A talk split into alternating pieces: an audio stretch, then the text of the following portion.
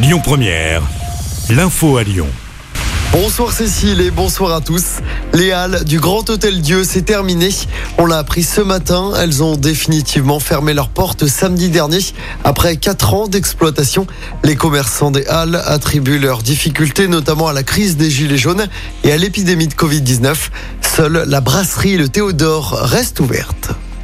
Une rentrée scolaire agitée pour un lycée de Rieux. Le lycée Camus a été évacué en urgence pour une alerte à la bombe. Ça s'est passé vers 8 heures ce matin. Un vaste périmètre de sécurité a été mis en place. Les démineurs étaient sur place toute la matinée. Une enquête est ouverte. On enchaîne avec ce drame à Lyon. Un SDF a été retrouvé mort en pleine rue. Ça s'est passé dimanche midi dans le troisième arrondissement. Les pompiers n'ont rien pu faire pour réanimer cet homme âgé d'une quarantaine d'années. D'après les premiers éléments, la mort serait d'origine naturelle. Un rassemblement en hommage était organisé ce midi sur les lieux du drame. Un homme toujours activement recherché dans l'agglomération lyonnaise. Il est soupçonné d'avoir grièvement blessé un gendarme. C'était lors de la nuit du réveillon du Nouvel An à Charbonnières dans l'ouest lyonnais.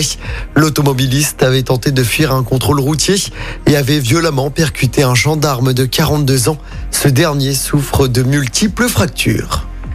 L'actualité, c'est aussi cette macabre découverte en Nord-Isère. Le corps d'une femme de 64 ans a été retrouvé dans un étang de Diemose au sud-est de Lyon. Elle était portée disparue à Saint-Priest depuis le 27 décembre dernier. Ses proches avaient alerté les autorités. Des recherches avaient été lancées. La piste du suicide est pour l'instant privilégiée par les enquêteurs.